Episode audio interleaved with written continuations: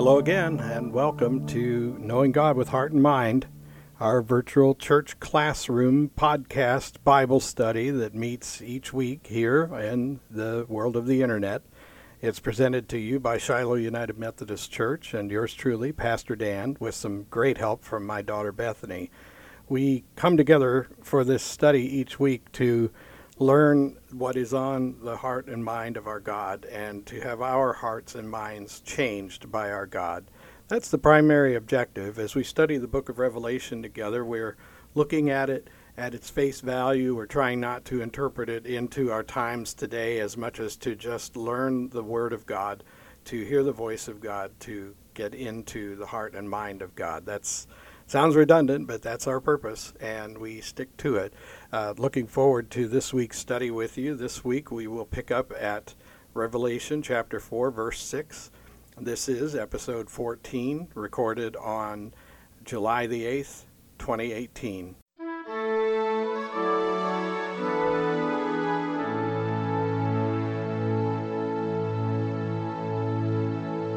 This week's psalm reading is Psalm 15. Psalm 15 is a psalm of David. It's a short one. David says, Lord, who may dwell in your sacred tent? Who may live on your holy mountain? The one whose walk is blameless, who does what is righteous, who speaks the truth from their heart, whose tongue utters no slander, who does no wrong to a neighbor, and casts no slur on others, who despises a vile person, but honors those who fear the Lord who keeps an oath even when it hurts and does not change their mind, who lends money to the poor without interest, who does not accept a bribe against the innocent. Whoever does these things will never be shaken.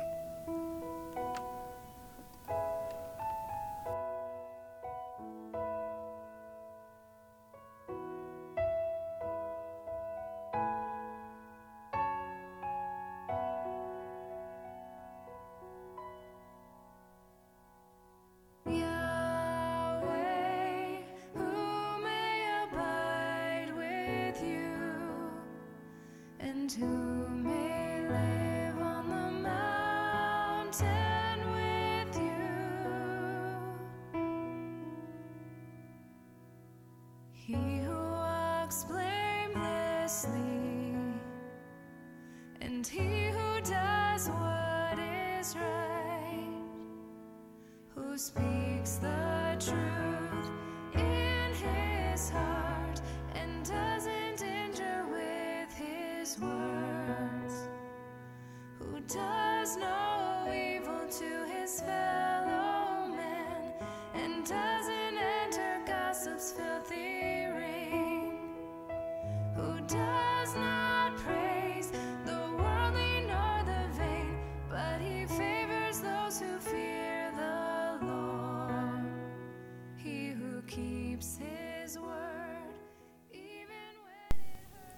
Almighty God, we come together today, as always, in your holy name, seeking to know you with our hearts and minds. We ask you, Lord, to enhance our time together by the power of your Holy Spirit, to enable us to see you and hear you more clearly, to understand you more completely, so that our hearts and minds might be changed too. Lord, as we enter into this study of Revelation, we are looking forward to the time of your deliverance. We're looking forward to a time when all our suffering and all our sorrow and all our grief will be of no consequence, when you will be fulfilled in your glory and we will sing your praises. We love you, Lord, and we give you thanks and praise this day. Amen.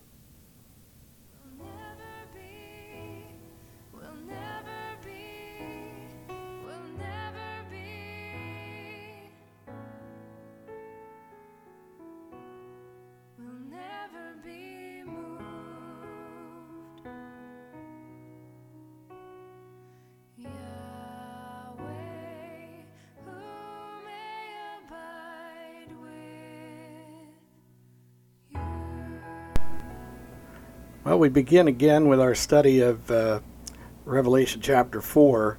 And uh, the funny thing is, is if you're listening to these in real time, that is, is you get the download each week as soon as we drop it. Well, then you know it's been about three weeks since we've dropped one, and uh, we we told you that it was because we were vacationing, and that is true. And we had a lovely vacation time, uh, which was for us basically just a time to relax and uh, to to uh, rejuvenate. We didn't really do anything special. Uh, had a few special outings and things, and visited some family and so forth. But but then came back to work, got our life plan in order, and then had a family medical crisis. One of our family became very sick and needed some really intensive treatment. And uh, so today, while we're recording this, we're feeling this sort of weird disconnect that comes when you have to revisit something that you've stepped away from for a little while. Now, those of you who listen to this in posterity someday, well, you'll just go from one episode to the next and never know how much time lapsed between episodes. Except for the part where you just told them how much time lapsed between episodes. Well, you know, but this is why I said this because this, for the Bible scholar, this is an important truth to keep in mind. Um, in one simple sentence in the book of Exodus, there is a statement that says, 400 years went by, Yeah. and then things weren't so good for Israel.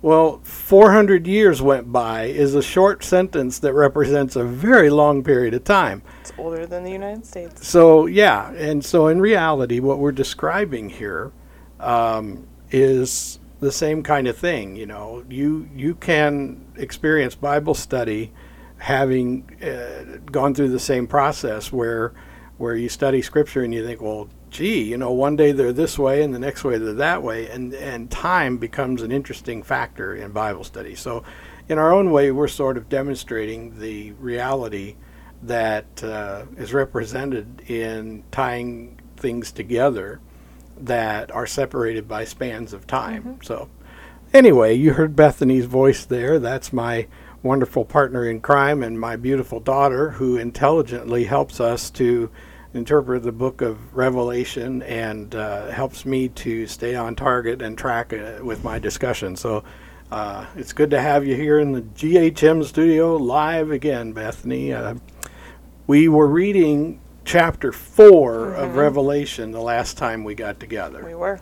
And I asked you a little while ago, I said, Now, do you remember exactly where we left off? And you said, I think we were talking about. We were going to talk about the four living creatures, I Yeah. think, because I know I wanted to discuss them and we hadn't gotten there yet. Now, I suppose if we were real pros, we would have listened to the last episode That so that we could do this idea, seamlessly. But, you we're know, not very seamless. That's all right.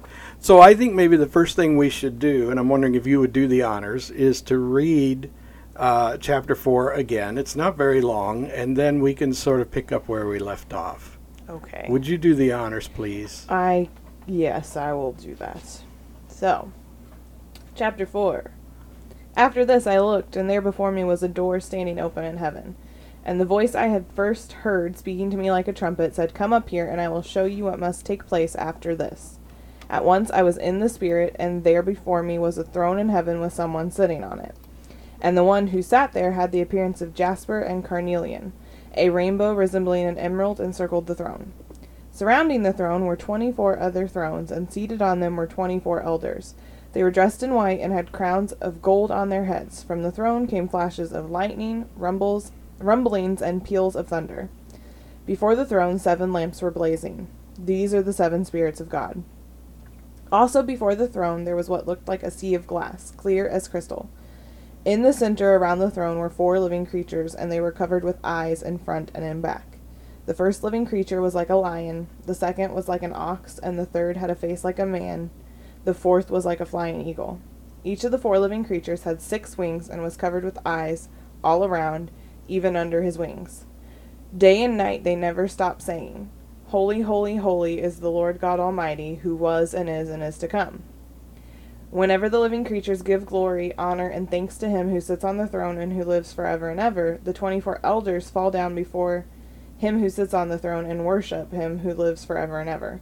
They lay their crowns before the throne and say, You are worthy, our Lord and God, to receive glory and honor and power, for you created all things, and by your will they were created and have their being. All right, that's wonderful. Thank you for reading that. Now, as I was listening and reading along with you, I know that in our previous discussion, we got all the way down to the crystal sea. Yes, we talked a lot about that. So you're right. I think we did leave off right there. I have to come back to one thing from from the last episode. We were I joked about Jasper, our community that we live in, being in the Bible. Well, while we were on vacation, your mother, my Mm-hmm. bride, read to us from a history of southern Indiana that Jasper is in fact named, Named for for this Jasper. for this Jasper. yeah, I thought that was really cool. you know that it's actually uh, Jasper, Indiana, really is named for the Jasper mentioned in this book of Revelation. So who knew? Yeah. You know, but uh, now we, we can say with absolute confidence, well, at least as confident as we can be in one person's history of Indiana, because communities have their kind of legends and mm-hmm. lore. But anyway, Jasper's in the Bible. It's a nice story, though. Yeah. So we'll stick with it. Yep. so in the center, around the throne, were four living creatures, and they were covered with eyes in front and in back. Now, that's creepy sounding. I don't know when I when I hear it, I picture some kind of like Jim Henson creature, and I don't think that sounds scary. okay. Oh, You sorry. know, what I picture is the demon of all flies, Well, you know. I guess our Or a spider, you know. a little differently there. You Like- know what? I don't picture spiders because I don't need those images in my brain. I know because you're a spider hater. Well, I'm, not a spider hater. I'm not a spider lover, but I got to say, you know, the only thing I can think of that has a lot of eyes on its head is a spider. I just picture some kind of really cute Jim Henson Muppet. Now, at the risk of, of uh, sounding irreligious and everything, I've gone ahead and put that out there that that to the non-believer, this is a description of something completely otherworldly and strange and downright bizarre. Um, you know, is it symbolic? Does does this literally mean that these creatures have eyes all over them? Uh, you know, they have uh, they have they're covered with eyes um, in front and in back, and the first living creature is like a lion, the second one like an ox, the third had a face like a man, and the fourth was like a flying eagle. Each of the four living creatures had six wings and was covered with eyes all around, eh, even under its wings. Day and night, they never stopped. So here's here's what I think, and quite seriously, um, we have to keep in mind that throughout this reading of Revelation, we've had John trying to describe things that are otherworldly in a way. They are beyond his current knowledge. You know, like there are some things he will describe that we will recognize because by the time we arrive on the human scene, we have history with certain things that would adequately suffice as the thing he's describing, which, given the fact that he's describing a future that he has seen without the knowledge of the things he's seeing, that makes sense. So he could be describing a helicopter at some point in the Revelation. He could be describing an army tank at some point in the Revelation. Daniel, in uh, in his uh, uh, letters and his his book, you know, has described things that we could look at now and go, oh well, that sounds like military hardware. So so yeah, I mean that happens. But then there's this other thing too. There's this reality that everything is brighter, everything is louder. You know, the voice that speaks to him sounds like a trumpet blast. Um, it's almost as though in this space outside of our time and space, everything's amplified and it's got to be like sense sensory uh, overload Yeah. for for John, and um, I don't know what cherubim wear when they go to the throne room of God, but if it had sequins all over it, Well, that was where I was going with it. Too. right? And Yeah. he's already in a situation where his eyes are barely able to grasp the brightness of the room. He sees a floor that looks like crystal clear glass to him. We don't really know for sure what that is, Well- but you know, everything he sees and hears is exaggerated in his perception. And so why not imagine that they're not really covered with eyeballs, but Mm-hmm. I he's describing something that looks like an eye. I was thinking about like cut stone, like like diamond. Yeah. Diamond is super. Like I wouldn't be surprised if they could have diamond armor on or something because it's Well, super sure. super strong. Um, it's a really solid stone, and when when diamond is cut and faceted, hmm when you look at something through it, you see multiples. Yeah. So I could see like really shiny. Well, you know, it'd be like looking up at a crystal chandelier. right. Yeah. It'd be like that. And and I have this feeling that the cherubim, the seraphim, have some pretty swank armor. Well, they are like knights on steroids. Yeah, yeah. And when the the lore of the angels, you know, and I, I use that word hesitantly, but but what you know about angels, you have to gather from all over Scripture. But what becomes clear in in uh, in history, uh, biblical history, is that that these are the cherubim. Yeah. These are the same guys that were put in charge of guarding the gates of Eden. Yeah, and I, we touched on it I think before, but I think one of the things that has happened because of popular culture is that even even people who are schooled in the Bible still have trouble disconnecting the image of angels that's in pop culture from Right. angels in the Bible. So when you read the four living creatures, I think it's hard to to think that they're not any they're they're anything other than creatures. Right. But I happen to think that cherubim probably could appear in a lot of different forms, and Mhm. and it makes sense for them to be at around the, surrounding the throne. Yeah. That's the part.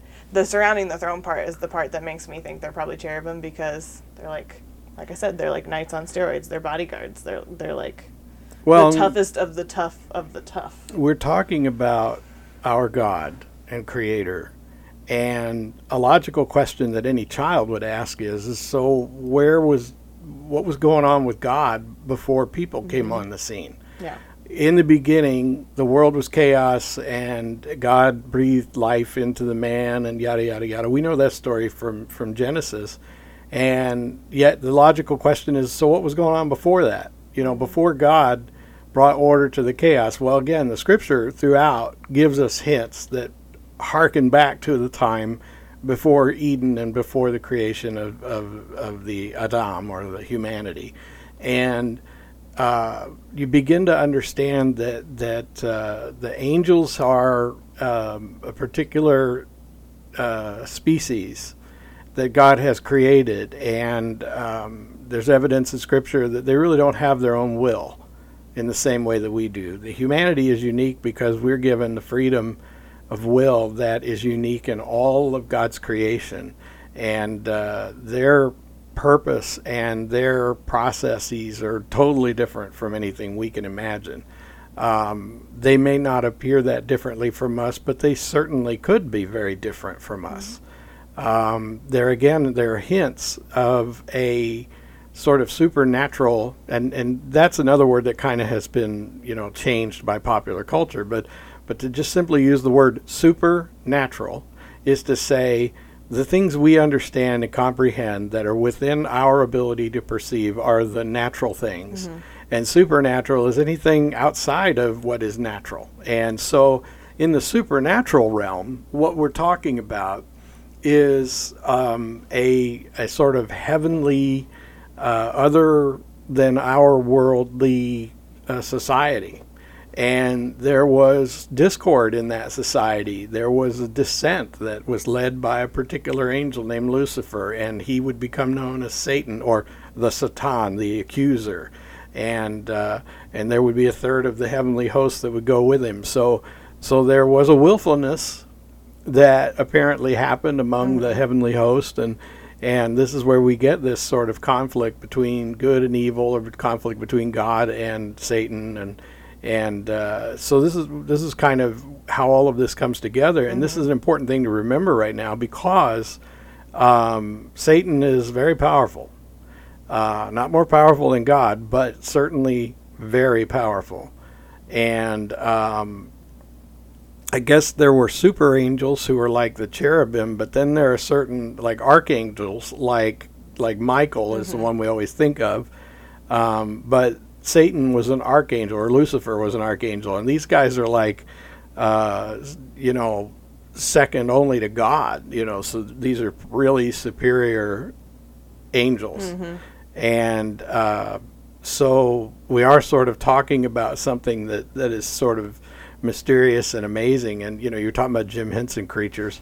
Um, I was, you know, I'm, I'm a big fan of C.S. Lewis, and I've really kind of revived my interest in his stuff lately, and started rereading. And and uh, one of the things that's really interesting about his conversion experience is that that he had to be able to reconcile the legends of the various cultures. He particularly liked. Uh, uh, like Norse uh, legends and stuff like that. So he loved the whole Thor and Valhalla and all that jazz. But but what's really interesting is that he he basically came to the conclusion that all of this was of God in one way or another because God was using these various stories in order to get people to think about God. You know, mm-hmm. that, that, that his understanding of these different legends among the peoples was that that they weren't opposed to him; they were another way to reveal him, and that the most important thing was not that they would believe those legends were the absolute truth, but to use those legends to obtain the absolute truth. So, mm-hmm. so in effect, Lewis is describing his own journey. He moves from these mystical images and these various stories and legends of history of the various societies, and he says, "Okay, all of this is really cool, but there's only one that's true." You know, and that's sort of my very Yeah. brief interpretation of Lewis. And so the point I want to make is, is that that it's okay that we can imagine and probably should imagine some pretty outrageously different from what we're understanding things. You know, that when we picture what John is seeing in heaven, it probably is pretty far out. You know, and cherubim are super tough. I think I'd be a little scared. Um, in fact, I, I keep thinking about the Thor movies and and uh, and that guy Heimdall. Heimdall, you know, who's basically standing in front of the portal. And, and I'm thinking, imagine two Heimdalls on either side of the gates of paradise. They're gonna whip out that giant sword and just And, and you, you know, it. that is what we should have in mind when we mm-hmm. imagine a cherubim. Yeah, I think a lot of my perspective about things that happen, events in the Bible, changed when I really started to ignore the whole like fluffy angel, fluffy wings, and Yeah. like, and start picturing them like a Heimdall or like a Yeah. scary, awesome knight. Yeah. It changes a lot, like, because when people have appearances, when angels appear to them, then it's like, oh, no wonder they were like Yeah. about yeah. to wet themselves. Yeah. No, absolutely. Really, yeah. And know- also, you brought up Satan, and I think that that's um, that goes with the living creatures thing because his first appearance in Genesis, he is not a man. Like when Satan shows up the first time, he's, a, critter. He's a critter, and and uh, oh, I'm not ready to do that one right now. but there was a word that I researched and studied that what he is in. He's described as a serpent in the uh, uh, book of Genesis, and the serpents that are described in the story of Moses and Pharaoh's uh, witch doctors or whatever, you know, his wizards, and, and uh, but there's a certain appearance of the word serpent that comes up in Scripture, but it isn't the same word for snake. Yeah. It's a unique word, and it's like necro, necro, necro something or other. I got to I go back to my notes. But, But the it's point is snakes get a really bad rap, and they're actually okay. Yeah, the serpent that visited them in the Garden of Eden was actually closer to a dragon. Yeah. Which And, also you know, makes sense. So so dragons probably have more likeness to Satan's So appearance. people need to lay off of snakes. Yeah. Okay. I'm glad you spoke your piece on I that. I did. you know, I'm still not letting you have a pet snake in, in this house. Um, you I can just- play with it outside I if you want. I just don't but- think it's fair that they get such a bad rap. So the four living creatures are probably not covered in eyeballs, but are probably wearing some kind of armor, and, and in fact, like chainmail. Yeah, it uh, would all or what's the like that. what do they call the armor that's kind of like flakes? Uh, you know, like you know, what I'm talking about the. There's a certain. It's not chainmail, but it's like chainmail because it's it's thousands of I- little pieces of metal, I don't know what you're talking about. The word like for scales. that, but uh, one of Mr. Lewis's BFFs wrote another really awesome book series. Yes, Mr. And there's Tolkien. yes, who's one of my personal heroes also. Right. Um, and there's a type of chainmail in that book called Mithril. Mhm. It, well, it's it's not chain. There's a type of chainmail that someone has that's made of this mithril, and it's like super hard diamond tough, but it's Yeah. chainmail, and it's very shiny and glinty. Yeah. And I was kind of picturing mithril actually as the kind of armor that like because it would it would look sparkly and like faceted, Yeah. like a prism. So I, I'm Um, gonna I'm gonna go so- with this is some kind of garment. But I also kind of like the metaphorical approach to them having eyes everywhere because I picture the cherubim being like eyes in the back of their like like moms or like teachers who are like, Yeah. I know you're doing that.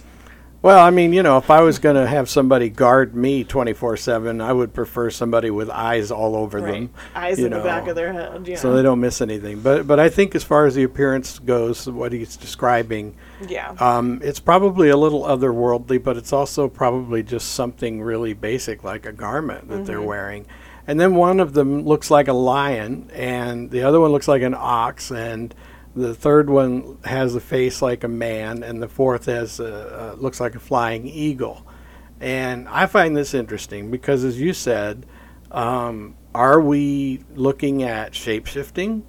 Um, and are we looking at something that he visualizes? Again, I, I wonder if it isn't something more along the lines of armor again. That, that uh, um, and again, I, I don't want to oversimplify this. And, and the one thing I would say, well, no, I, I realize now, I was about to correct myself because I was imagining uh, that somehow we were reading it through the mind of like medieval imagery. But the truth is, is that in John's day, battles were won by people in armor. And some armor is practical in nature, and some is symbolic in nature. Uh, you you have certain types of armor where the wearer has a unique headpiece because it's a way to identify a leader, for example, or to terrify an enemy. So another way you could look at this is is that each of these guys is wearing particular garment that represents their particular role in God's heavenly realm. And so if these are gods like um, uh, uh, I just went blank. Um,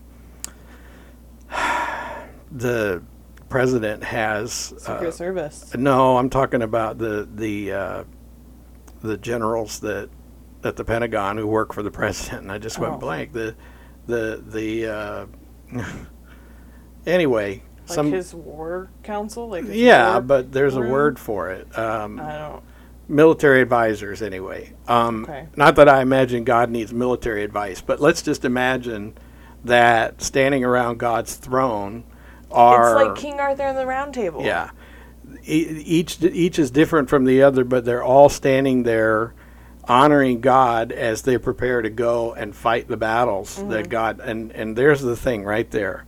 Um, the greatest soldiers are the ones who hate war, and the greatest generals are the ones who fight to win. And uh, this is a bit of an opinion of mine, but it's also backed up by history.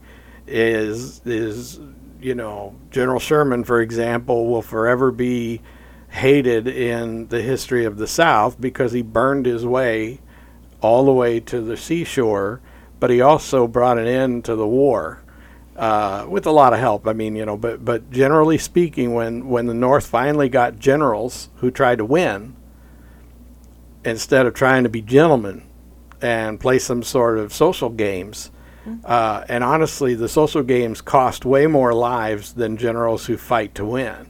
And so, without going off on a tangent, it's just that I'm a history person, and what I've learned is is that the greatest generals are the ones who fight decisively, greatest admirals, the greatest commanders, and is when a war has to be fought, you want somebody who fights to win, and that person's going to be decisive. That person's going to be uh, going to going to act with incredible uh, force and and and determination. And the idea is bring an end to this, bring an end so that we can go home, and so that your people can be rid of whoever it is that's leading them in the wrong direction. You know, because the victor gets to decide that the loser's wrong. I mean, that's so so going all the way back here to this this uh, throne room. Here is the the uh, the generals so to speak, um, gathered around the throne, saying to, you know, each other and before God, this is the one we fight for. And this is why we fight, because he is holy. And he is the God Almighty. And he is the one who was and is and ever will be. And, you know, um, I don't mean to suggest that God has to hear this. You know, I don't suppose God needs anything in the sense, but it's also sort of something you say when someone else has made a similar claim. You know what I mean? Like, like one of the reasons that the most powerful uh, angels are, you know, praising God and calling God the Holy One and the one and only and everything might be because they're declaring their loyalty to God and saying, We, somebody, we go with the other guy. yeah, somebody else may have made this claim, but we're not with them. Yeah. And and well, who do you want leading your battles against the enemy? You want somebody who is completely devoted to the cause, and uh, and they were giving glory and honor and thanks to the one on the throne. So I'm going to interject No, it's okay. Okay. So one thing that I was noticing about the um, descriptions of each one upon a, like another reading is the sentence structure. Mm-hmm. So it says the first living creature was like a lion, and then it goes on in in the same pattern. Yes. That is a metaphor. Yeah. Like like because not he says even, like. Yeah, not even because I know some people will take the Bible more literally and some will read it more metaphorically. This isn't me choosing one or the other. That's me reading Right. grammar, and that's that is a metaphor, which to me means that there's something about that Right. that creature that makes him think of a lion. It might not even be that he like he might not have a face like a lion. He might not have a, a lion symbol, but there's something about how he's standing, how, what he's doing that makes him think of a lion, makes him think of a strong ox, makes him think of a man That's great. because it's a metaphor. no, I think So it could be shape shifting, but I think it also is probably more likely that there's something about their characterization. So it's almost like personification too. Like Mm-hmm. there's something about them, and I'm gonna give them the qualities of this thing Yeah. because they seem like like maybe there's something about the way the one guy maybe he's just like super built and strong like an ox. Yeah. that Um, makes sense. So, and then the other thing that I was noticing is another grammatical thing. Um, I was noticing it when I read the whole chapter. When you read the whole chapter, it's in past tense right up until holy, holy, holy. Yeah. And then the rest of the chapter is present, very good. which I think is fascinating because they're talking about the one who lives forever and ever. Yeah. Oh, that's I like that. That's very good insight. I'm I'm rather impressed, but then no, I'm not because you do what you're doing what you always do. Now, what's interesting is I want I went ahead and just jumped ahead to chapter five. I don't want to start studying that now. This one is the chapter that starts describing the scroll and the Mhm. lamb, and there's a very logical pro- progression here. But uh, immediately after that, uh, the one who's on the throne introduces the scroll. And the introduction of the scroll is a big deal.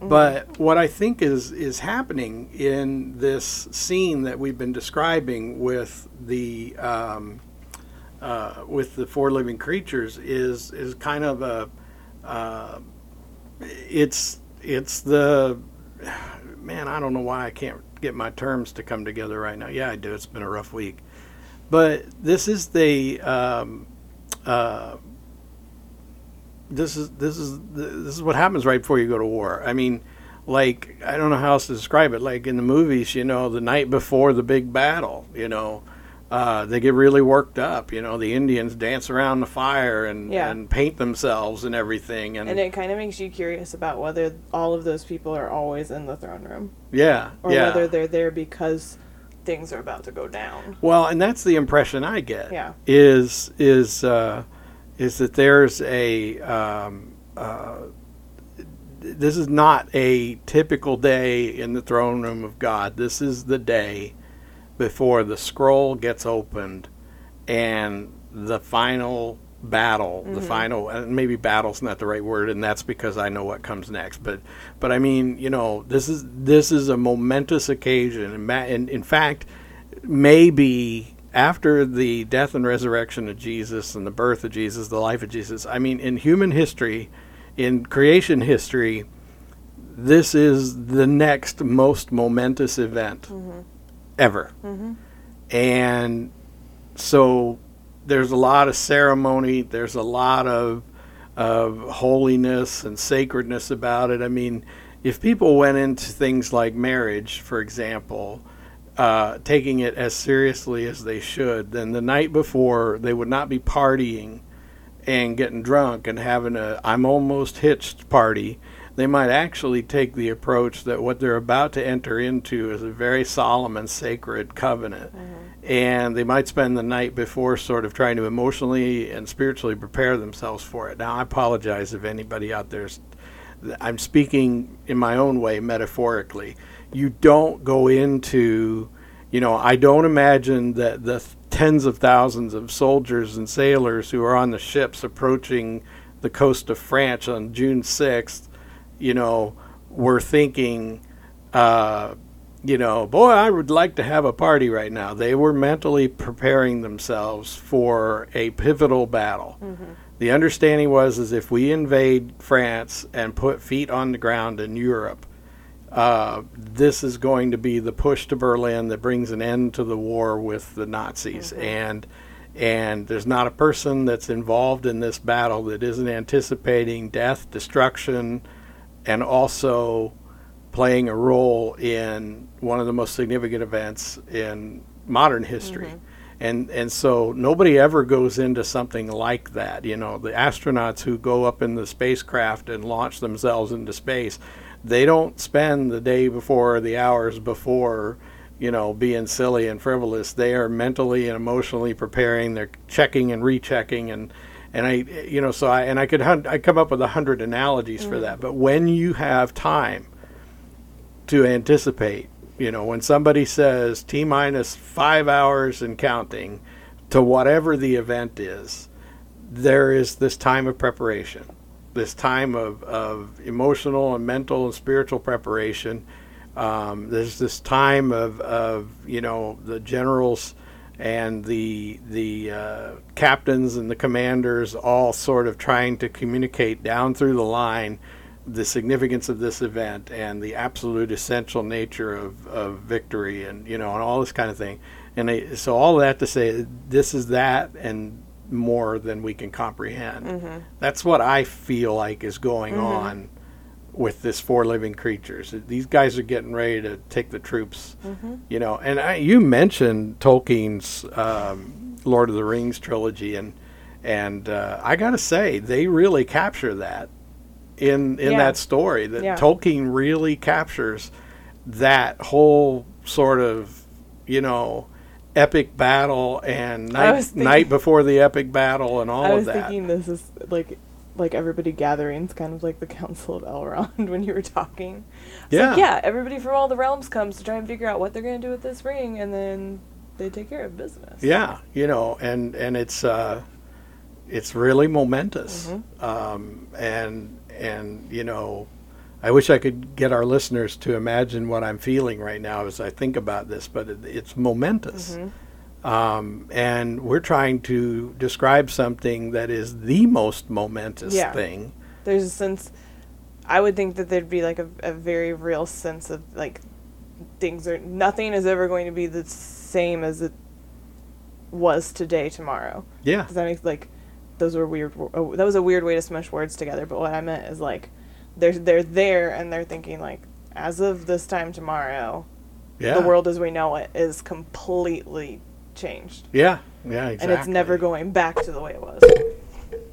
Thanks for bumping your microphone. Swatted. So, so, so you're hard. always well. It's funny because you're always telling the listeners that if they could just see your hand gestures, well, they sort of felt one just then. You know, some poor person who's mowing their lawn because that's what I do when I'm listening to these things is probably just rip their headphones off like ah.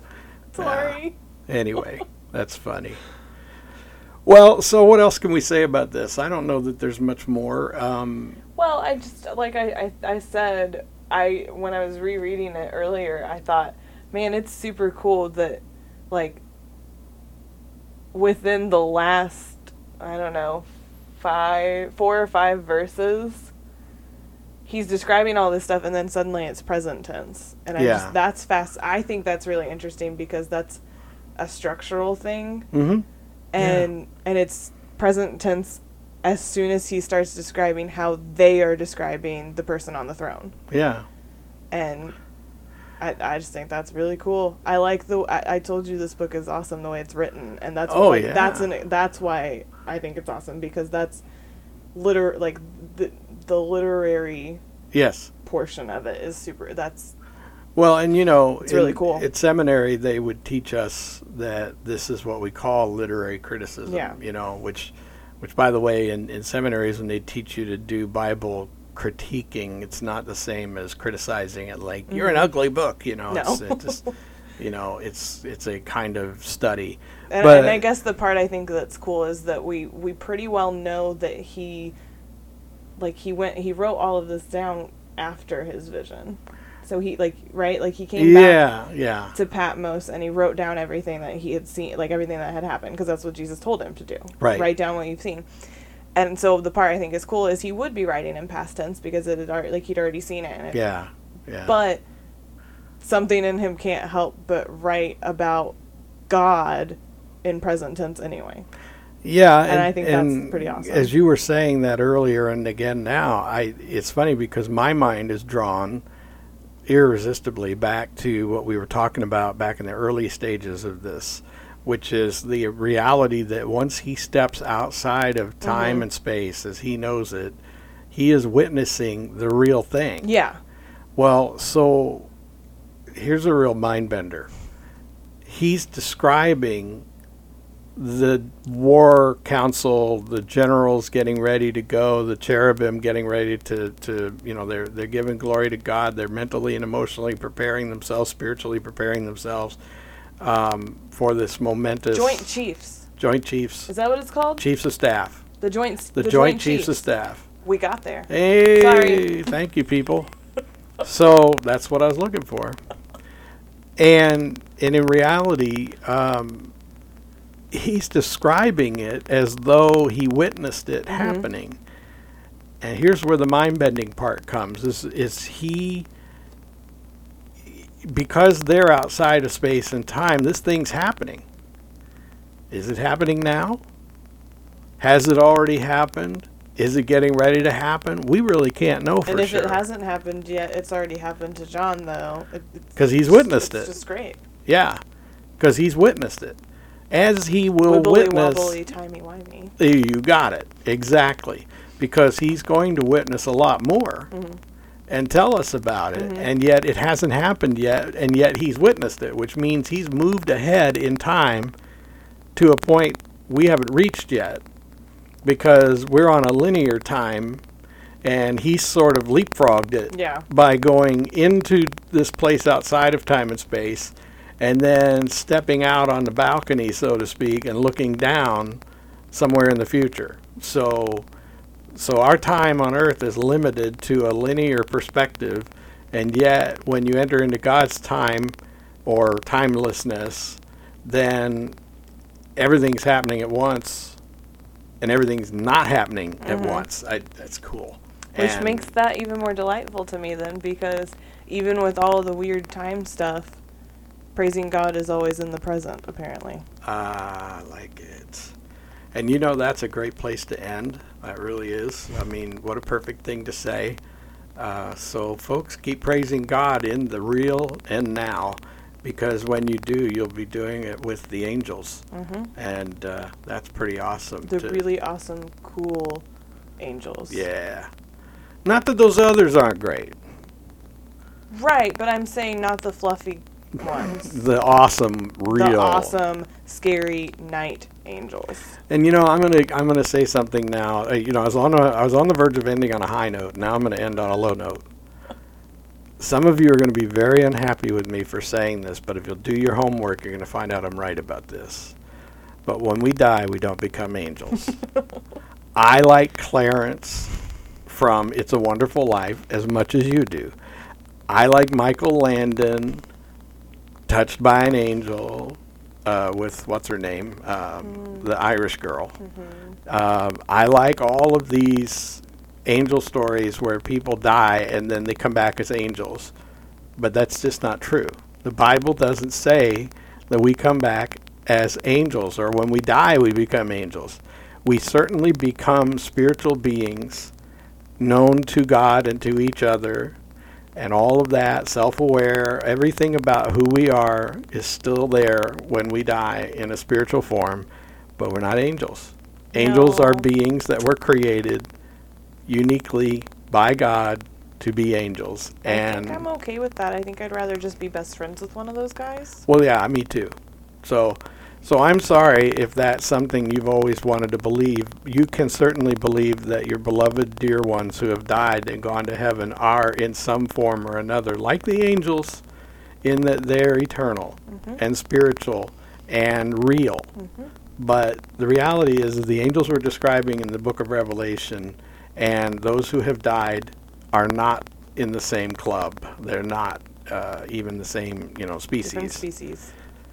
So I'm sorry, and uh, I hope that isn't too offensive to some of you. But but uh, we love you, and for that for that reason, we tell you the truth as we know it.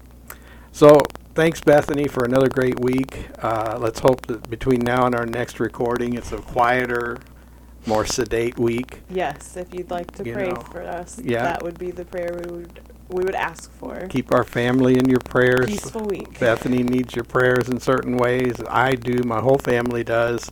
And yet, we're not begging and we're not feeling sorry for ourselves. We just covet your prayers just as we pray for you. So for now, God bless you. And uh, Bethany, got anything else you want to say except goodbye? Or No, let's talk to you next week. all right, folks. Thanks again. Bye.